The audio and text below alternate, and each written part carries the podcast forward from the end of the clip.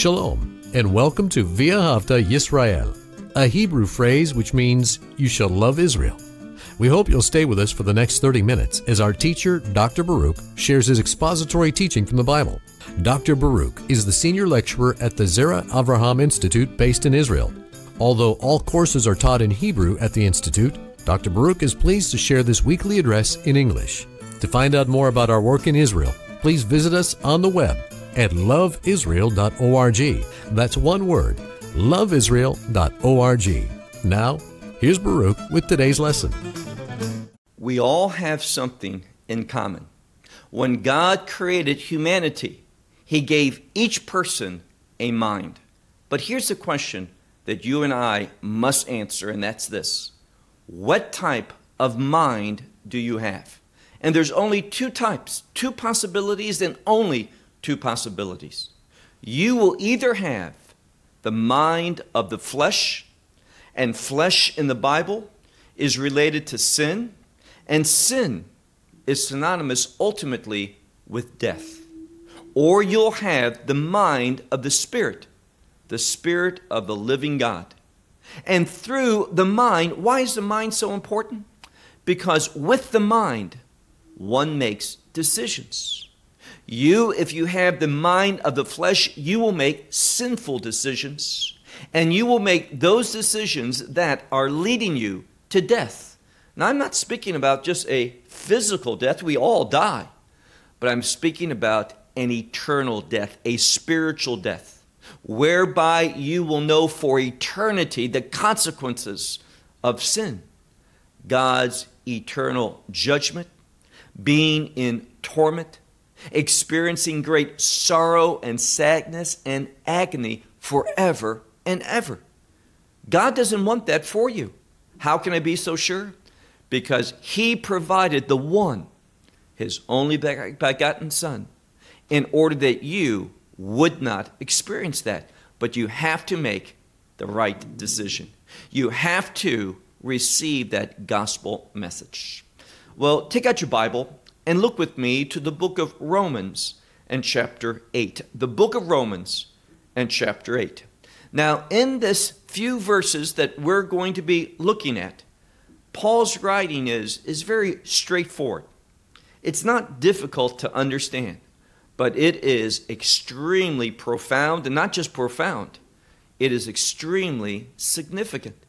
In here, he lays out foundational truth that you and I must respond to if we're going to know not that eternal torment, but the everlasting blessings of God, His goodness, being not in darkness where there's sorrow and weeping and gnashing of teeth, but being in the very presence of God, in His kingdom, knowing His blessings and taking hold of His eternal promises. The differences couldn't be more drastic. And it all comes down to one decision a simple decision to understand, and one that you will always, for eternity, be glad if you make that right decision to enter into that new covenant by faith, having received the grace of God, meaning you accept the gospel. What Messiah Yeshua, that is Jesus Christ, did for you when he laid down his life on Passover. And many people don't know he was crucified on Passover. Why? Well, here's the biblical truth.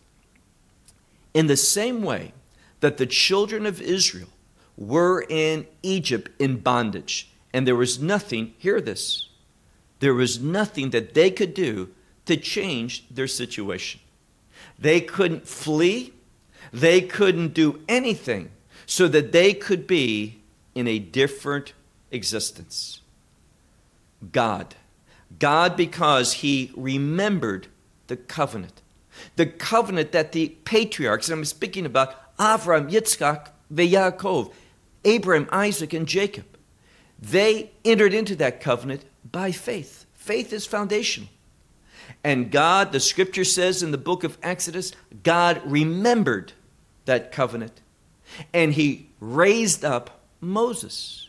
Now, Moses, according to the book of Deuteronomy, we are told that, that there is one coming from the children of Israel. It says, from your brethren, from the, the house of, of Judah, that is going to be like Moses. God is going to raise him up. I think that's a significant term. Raise him up, as in the resurrection. It says, Him you listen to. Him you hear, and that term hear oftentimes means obey. But here's the truth in the flesh, if we have that fleshly mind, we can't respond. It is only when we say yes to the gospel that God causes us to become a new creation with a new mind and with the ability to make those decisions that are pleasing to God, that are submissive. Submissive to what? Well, you may be surprised today the answer to that question that the Spirit of God, He compels us to submit to something very, very righteous. We'll talk about more of that in a moment. Look with me to the book of Romans and chapter 8. The book of Romans, chapter 8, let's begin with verse 7. Here again, a straightforward point. He writes, Because the mind of the flesh. Now remember, the flesh, we'll see this in a moment, is related to sin. Sin is related to death. He says here, because the mind of flesh, what is the mind of flesh? It says, enmity against God, meaning this. When one has the mind of the flesh, and by the way, you're born with that mind of the flesh. In the natural, you are a fleshly being. And you will make these fleshly, let's say it another way, you will make these sinful decisions that lead to death. And again, I'm not speaking about dying in the natural sense. We all do that. I'm speaking about a spiritual death, receiving God's eternal condemnation, that punishment, that torment, that agony in the lake of fire. You don't have to experience that, but there's only one way not to. If you just move through your life in a natural way, depending upon yourself, that is your flesh, what happens? It says here, for the mind of the flesh is enmity against God. And notice what else? Keep reading in the seventh verse. For to the law of God, it's not able to submit. So the mind of the flesh is not able to submit to the law of God. You know what that implies? We're going to see that with the Spirit, the mind of the Spirit, the Spirit leads us to submit to what? The law of God.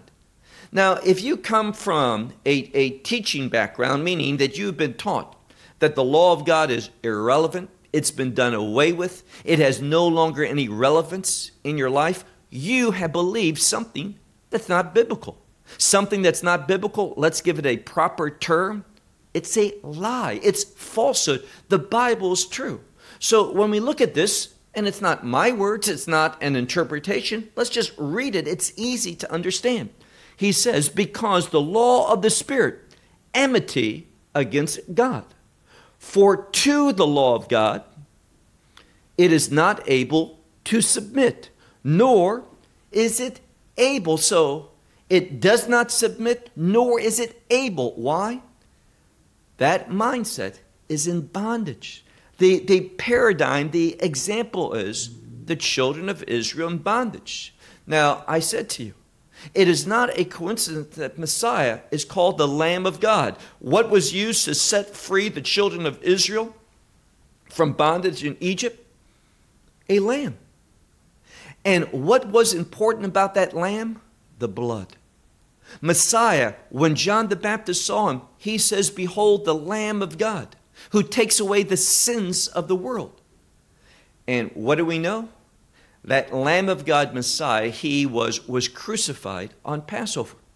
And what does the scripture emphasize? Not just that he died, but the blood of the Lamb. Now, if you again listen to some, they will not put the emphasis on the blood. They will say such things as a blood. The blood in the Bible is just a metaphor for death. That's not entirely true. Because the lamb could die, that's not enough. You had to take the blood and deal with it properly. The fact that Messiah died upon that, that tree on Passover isn't enough. You have to receive his provision, the shedding of his blood. When you receive that and appropriate it properly upon your sins. Now, you do that by faith. You confess, I'm a sinner, and I believe it's not only through the death, but the shedding of blood. Why? The scripture tells us this that it's only through the shedding of blood comes the remission, that is, the forgiveness, the redemption from our sins. Through what? The shedding of blood. Blood is so important. And we read in the scripture, look again at verse 7 because the mind of the flesh, enmity against God. For to the law of God it does not submit, nor is it able, and the implication is able to submit. Look now to verse 8. But the ones being in the flesh. Now, hopefully, that's not you. But if it is, you can change that situation today and have an eternal outcome. Look again at verse 8. But the ones being in the flesh, what does it say? They are not able to please God. Now, here's what it comes down to. And again, simple truth. People are going to live in one of two manners. Now, we said people either have the mind of the flesh or the mind of the spirit. Now we're talking about the mind of the flesh. With the mind of the flesh, you will not submit to the law of God. The implication is with the Spirit of God, you will. We learned that last week. How? Romans 8, same chapter, verse 4. Those who walk not in the flesh, but in the Spirit. What's the outcome? The result? They fulfill the righteousness of the law. Now, the law is not an instrument of salvation. Through the law, we don't become righteous, but the law nevertheless defines what is righteous. And it's only through faith in the gospel, receiving the grace of God, can you be saved and experience that forgiveness, that remission of sin that comes through the blood of Messiah. His sacrifice is all sufficient. It was his work upon that cross that is all sufficient. You receive that and you are redeemed, redeemed eternally. Nothing else has to be done. It is all sufficient, it is complete what he did upon the cross. He died, he shed his blood. This is the purpose for which God the Father sent God the Son into the world to accomplish. But if you reject that, you are not able to please God. When you live according to the flesh, you know who's the Lord of your life? You are. Now, that's really a, a, a lie because it's really Satan. But you think you are. You are making the decisions that you think you want to make. No, you've been deceived. You believed a lie. You are serving the enemy. That's why it says the mind of flesh is enmity with God. You become an enemy, an enemy just like Satan is an enemy of God. He goes on and writes here that you are unable to please God. Look now to verse verse 9. But you, now who's he talking to here? Believers. He says, But you are not in the flesh, but what? In the Spirit. Now we're going to see some of the good results from being in the Spirit. It says, But you are not in the flesh, but in the Spirit, if indeed the Spirit of God dwells in you. Now, here's kind of the litmus test. The litmus test is this if the Spirit of God is in you, you have been born again. You are a new creation. You are redeemed by God's grace. You have received the gospel. Because the Spirit of God only enters in and He will dwell within you forever. There will never be a separation between you and the Spirit of God. Now, notice the difference. In the Old Testament, the Spirit of God would come upon a person and anoint them for a task. The Spirit of God could come and he could depart. This was the Old Testament reality of the Holy Spirit. But in the new covenant, in a new covenant relationship with God, the Spirit of God, He will come upon us and He will never depart because we have entered into a covenant. And that covenant, this new covenant, is eternal. God promises, I will never leave you nor forsake you. Now, what could cause God to leave? Sin. But what's this new covenant? He says, I will forgive you of your sin. I will not remember them anymore. This is God's promise to redeem us eternally. So he says in verse 9, But you are not in the flesh, but in the Spirit, if indeed the Spirit of God dwells in you. But if someone, and this means anyone, but if someone, he does not have the Spirit of Messiah. Now, here we're talking about the Spirit of God, the Holy Spirit, and we're also told that, that He is the Spirit of Messiah. Look again at this verse. It says, But, into verse 9, but if someone, the Spirit of Messiah, he does not have, this one is not of him. Meaning, he is not of a new covenant relationship. He does not have a relationship with God. Verse 10. But if the Spirit is in you, then he says, this is the outcome. And we could understand this as since. Since Messiah is in you, what's the outcome? The dead body on account of sin. Your body is dead to sin. That's what it means. But the Spirit, He is alive. So when you are in Messiah, that's what the text says. When you are in Messiah, then your body is dead on account of sin, meaning this you don't want sin, you, you don't choose sin. But what are you? It says here, but the Spirit, and here's the outcome, is alive for what?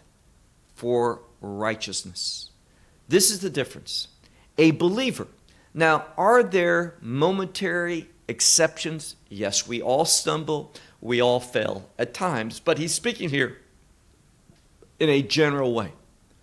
Consistently, when one is of Messiah, being led by the Spirit, his body is not going to choose sin, but his body is going to be made alive, not dead to sin, but his body is going to be made alive for the purpose of righteousness.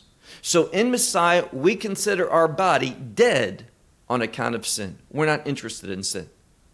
But we are alive through the Spirit for the purpose of righteousness. Verse 11. And we see how that can be. How can I choose now righteousness? Very simply, because of a power, a resurrection power. Look at verse 11. But since the Spirit of the one who raised Messiah, that is Yeshua from the dead, dwells in you. So, since the Spirit that raised Yeshua from the dead dwells in you, the one who raised Messiah from the dead, what will he do? He will give life to your mortal body. So previously, you were dead to sin. The decisions that you made were sinful decisions. But you can have a new beginning, a fresh start. That's what God desires for you. His Spirit, right now, if you have not received that gospel, His Spirit is, is touching you upon your heart. You might be uncomfortable because God is saying, This, where you are presently, is not where I want you heading to.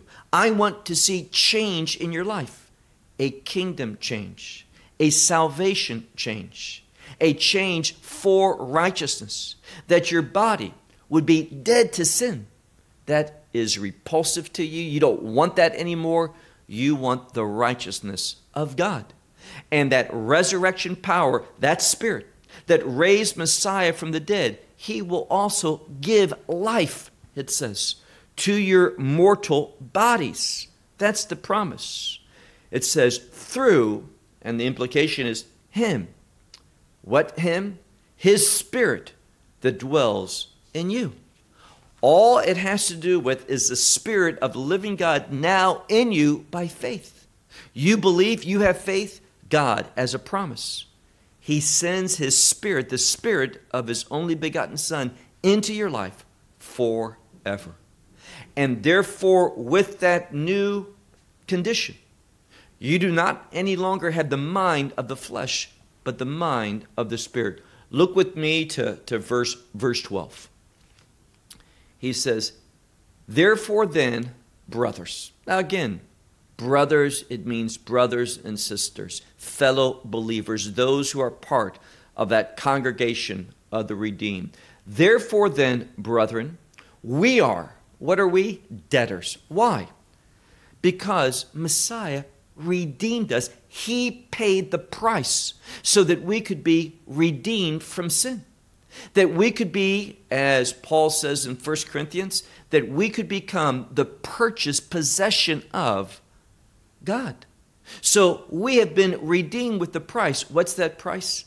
The blood of Messiah. Yes, he died, but that element, blood, is so important in the Bible. Don't neglect this. So we, notice what he says, therefore, then, brothers, we are debtors. Debtors to whom? He says, not to the flesh. According to the flesh live. We, we don't owe the flesh anything. That we should live according to the flesh. He says in verse 13, For if according to the flesh you should live, you are about to die, meaning this. You are about to experience death, real death. Not just speaking about death, I'm no longer able to breathe, my heart has stopped beating. That's not what he's speaking about. He says, You are about to die, meaning this. You are about to receive God's judgment. What God meant when he spoke to Adam Vechava in that Garden of Eden, when he says, The day that you eat of this fruit, you shall die. Meaning this, you are heading for eternal separation. We see this because they were cast out of the garden. They no longer had intimacy, fellowship with God. That is a paradigm. In the same way that he's speaking here, that you're going to be cast out away from the kingdom of God. And what's outside? We've already mentioned it. Outside is darkness and, and weeping, great sorrow, and the gnashing of teeth, meaning great, intense pain, torment, agony. You choose. It's just that simple. And no one, and I guarantee you this, no one who has chosen correctly, meaning has responded to the gospel, ever regrets that. Never regrets it. So he says, but if, verse 13, according to the flesh you should live, is that's the way that you choose according to the flesh, you are about to die. But if by the Spirit, so if you choose the Spirit of God by the Spirit, what does he say? The acts of the body. Now, the body represents that, that fleshly container. So he says, the deeds of the body, you what? Put to death. So by the Spirit, the Spirit of God, he says, the deeds of the body, you put to death. And what's the outcome? You live, meaning this, you have life. Now, it's just that simple. You are either going to choose sin. What is sin synonymous with? Death you are either going to choose death or you are going to choose a different future, a kingdom future, a future that teaches us that we submit to the law of God. Now, not that we we do it in the oldness of the letter, but it, Paul says in the previous chapter, in Romans chapter 7, verse 6, we do so in the newness of the Spirit, fulfilling the righteous intent that God gave the law. The law is not bad. The law is not false. Paul says the law is good, it is holy, and it is righteous. I want to live in a good way, meaning according to God's will. I want to live righteously. Why? Once one receives the gospel, his desire is righteousness in his life. That's what he desires. How do I know whether I'm living righteously or not? I compare my behavior, my deeds to what the Word of God reveals, specifically the commandments of God. And therefore, let's get to our last verse, verse 14. He says, For as many are of the Spirit of God, meaning that are led by the Spirit of God. Now, this term, being led, is in the passive. What does that mean? It's the Spirit of God that leads us.